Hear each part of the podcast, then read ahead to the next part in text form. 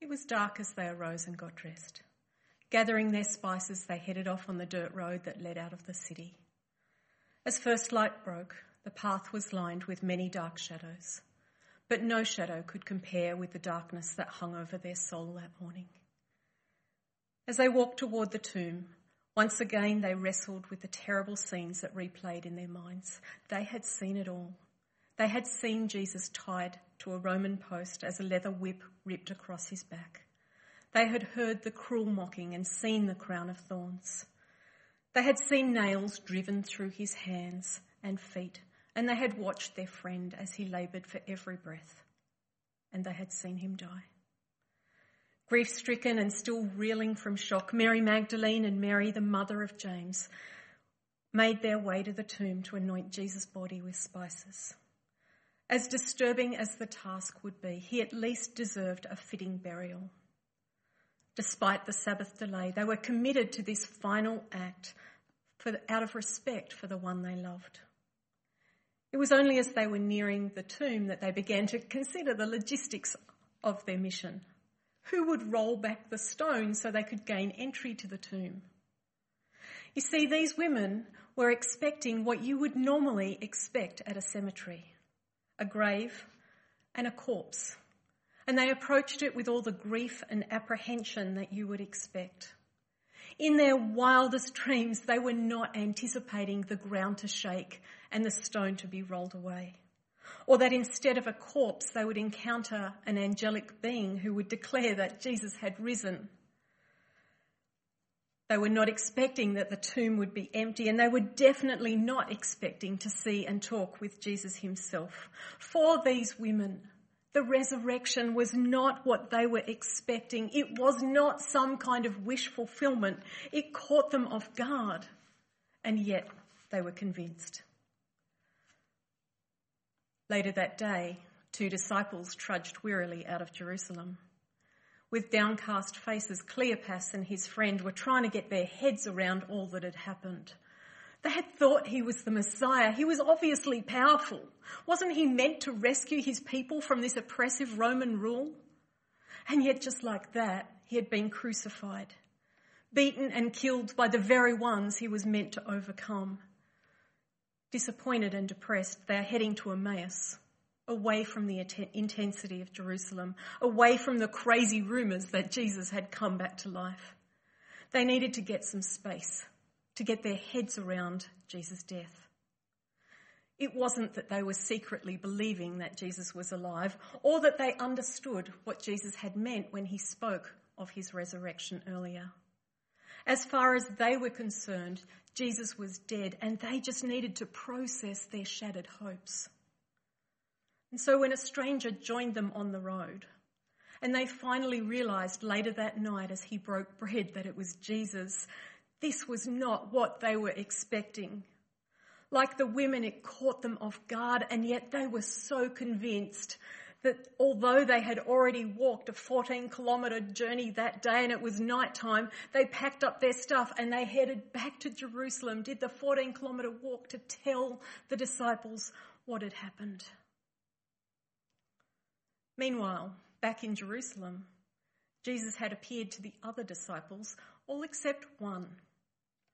Thomas wasn't there when Jesus appeared in the locked room and ate with the other disciples. And for Thomas, well, the stories were far fetched, as if a dead man would come back to life. He would believe it when he saw it, and quite frankly, he wasn't expecting to see it. A week went by and nothing happened. Confirmation that Thomas, unlike the others, had a grip on reality. But then it happened. Not only did Jesus appear to Thomas and the other disciples, but Jesus also repeated what Thomas had said that he would need in order to believe. Put your hands where the nail marks have been and touch the, the wound in my side. And in that moment, Thomas's skepticism and doubt vanished. He was convinced by what he saw, acknowledging Jesus as his Lord and his God. Corinthians tells us that Jesus appeared to more than 500 people after his resurrection. They too would have been reeling from the fact that their teacher had died, trying to understand what this was all about. and yet they too were convinced by the resurrected Christ. Probably the hardest one to convince was a man called Saul. Being a Jew and a Pharisee, the testimonies about Jesus had gotten under Saul's skin. See, Jesus threatened the very core of their Jewish beliefs, making audacious claims to be both the Messiah and God. But no sooner had the Pharisees dealt with the Jesus problem and had him crucified than they had to deal with the stories of Jesus' resurrection. Saul was zealous in his determination to stamp out these ridiculous rumours, and so he gained permission to imprison any who perpetuated them. The subtitles in our Bibles say that Paul's first missionary journey was to Antioch. Do you know it was actually to Damascus? It was a mission of a different kind. Saul was on a mission to get rid of the church. He hated followers of the way who believed this resurrection nonsense. The last thing Saul expected was that he would meet the resurrected Christ. He didn't believe the stories. He didn't want to believe the stories. And yet, as he fell to the ground, blinded by the resurrected Christ, who questioned what the heck he was doing, perpetuating, uh, persecuting his followers, Saul knew beyond a shadow of a doubt that Jesus had, in fact, risen from the dead. You see, Jesus' resurrection was not some fanciful story made up by people who were so attached to Jesus or his teaching that they couldn't bear the thought of him dead. It wasn't a case of if you try hard enough, you just might be able to imagine that you've seen him. Nor was it a conspiracy that they made up between them. Jesus' resurrection appearances were unexpected and certainly in Saul's case, even unwanted. And yet they were so convinced that all of the disciples, bar one, died a martyr's death. Each of them were executed because of their unwavering testimony that Jesus was alive, and not one of them went back on their word. As we celebrate the resurrection of Christ this Easter, we can be confident that the resurrection was an actual historical event. It really happened. And because of that, we can be confident in the things Jesus claimed. While he was still alive, Jesus spoke very clearly about his death and resurrection. In Mark 8, Jesus explained to his disciples that the Son of Man must, must suffer many things and be rejected by the elders chief priests and the scribes and be killed, and after three days rise again. In John 2, Jesus had a run in with the, the Jewish religious leaders and they demanded some kind of miraculous sign. And Jesus said, You want a sign? Destroy this temple and I will raise it again in three days. The religious leaders, thinking that Jesus was speaking about the temple building, replied, It's taken 46 years to build this temple and you're going to raise it in three days? But the writer of John said the temple that Jesus had spoken of was his body. After he was raised from the dead, we're told the disciples recalled what he had said. Then they believed the scripture and the words that Jesus had spoken. You see, Jesus' resurrection proved to the, to the disciples and also to us that the things that Jesus claimed can be trusted. But he didn't just speak of his own resurrection, he spoke also of ours. And so in John 11:25, Jesus told Martha, "I am the resurrection and the life. Anyone who believes in me will live, even after dying. Everyone who lives in me and believes in me will never die." In John 14:19, Jesus said to his disciples, "Yet a little while and the world will see me no more, but you will see me. Because I live, you also will live." In John 6:40, Jesus tells a whole crowd, "For it is my Father's will that all who see his Son and believe in him should have eternal life. I will raise them up at the last day." John 5:24 Very truly I tell you whoever hears my word and believes him who has sent me has eternal life and will not be judged but has crossed over from death to life. See Jesus' resurrection was a game changer. Because he rose from the dead, all who put their faith and trust in him can be confident of their own resurrection. And as Steve mentioned a few weeks ago, that conviction of eternal life gives us a completely different perspective on suffering and all that is going on in our world right now. I'm a visual person and I often think in pictures. And so I reckon the resurrection is a bit like a backdrop on a stage. Steve and I haven't been to many theatre productions, but um, we have started going to the ballet in recent years. Actually, last year Steve even admitted to enjoying it. Guys, if you heckle him about that, there is going to be trouble. But anyway, one of the things that never fails to astound me at the ballet is just how much the mood of an ordinary stage can change because of its backdrop. Like it's like it goes from this to this. The backdrop how influences how you experience everything else that is happening on the stage, yeah? Church, whatever is going on in our world right now, it is set against this backdrop of the hope of resurrection the backdrop of hope that is painted in Revelation 21 and 22 of a new heaven and a new earth where there is no more death, no more sorrow, no more crying, no more pain, no more sickness, no more droughts, no more bushfires, no more floods, no more evil, no more injustice, no more fights over toilet paper, no more domestic violence, no abuse, no conflict in homes or uh, between countries, no recessions, no job losses, no financial stress, the trials and stresses that make this life hard are not part of the backdrop of coming hope that is painted in Scripture and guaranteed by Christ's resurrection. The invitation this Easter is to lift up your eyes. The hardships that we are going through right now, that which we keep fixing our attention on through news feeds and social media can cause us to, to forget that we actually live in light of this backdrop of hope. The picture isn't this, it's this. Notice that our suffering is still in the picture. It's just that it has found right perspective. Jesus is inviting you today to lift up your eyes. There is a glorious future that awaits all who put their faith and trust in Jesus Christ.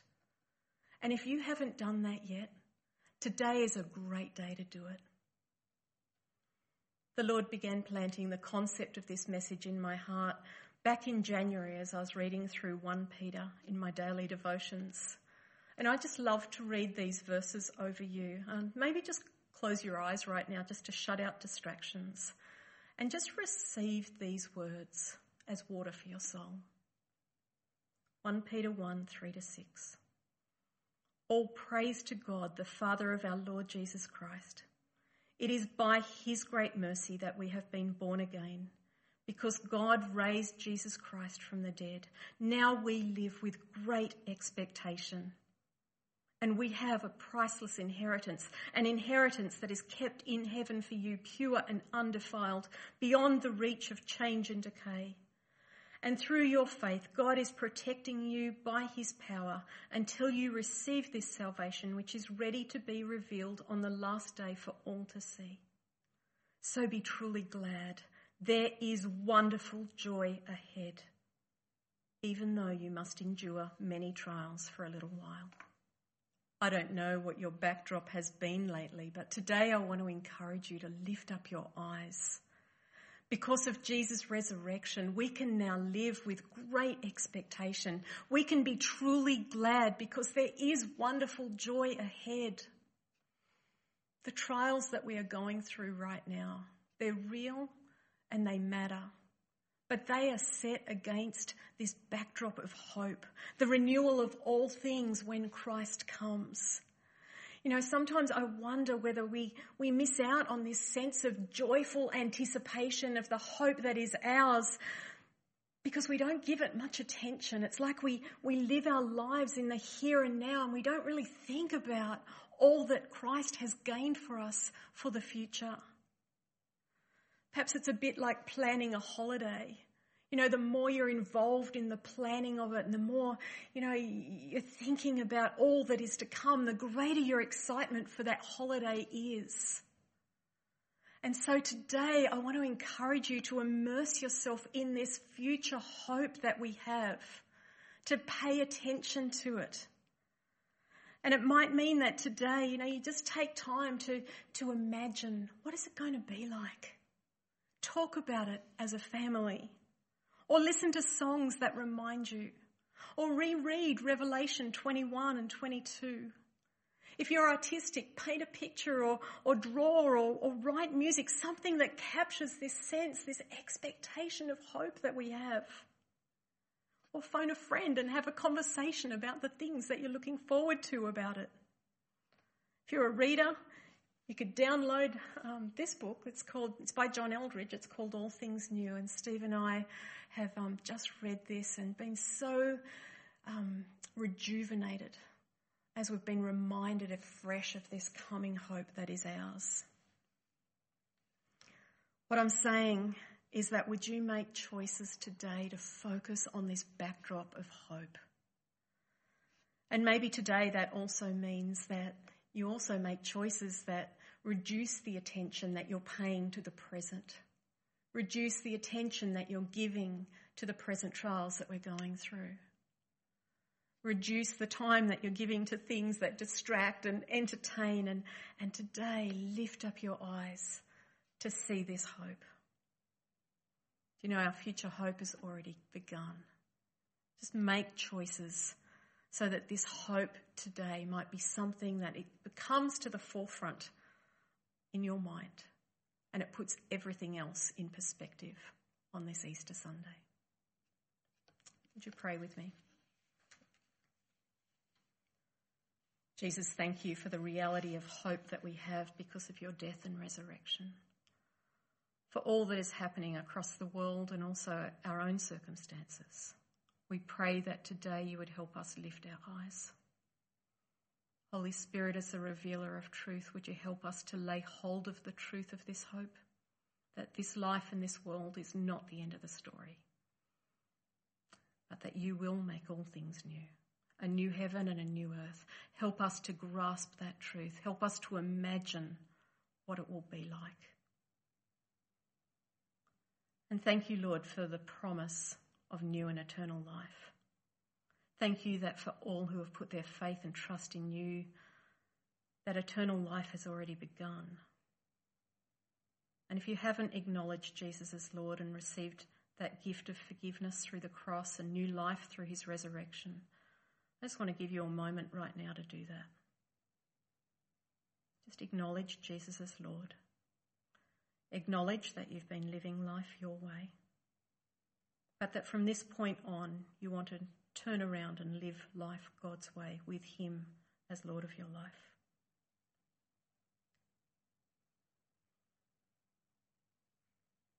Jesus, thank you that you made life and hope possible, that you made the way simple.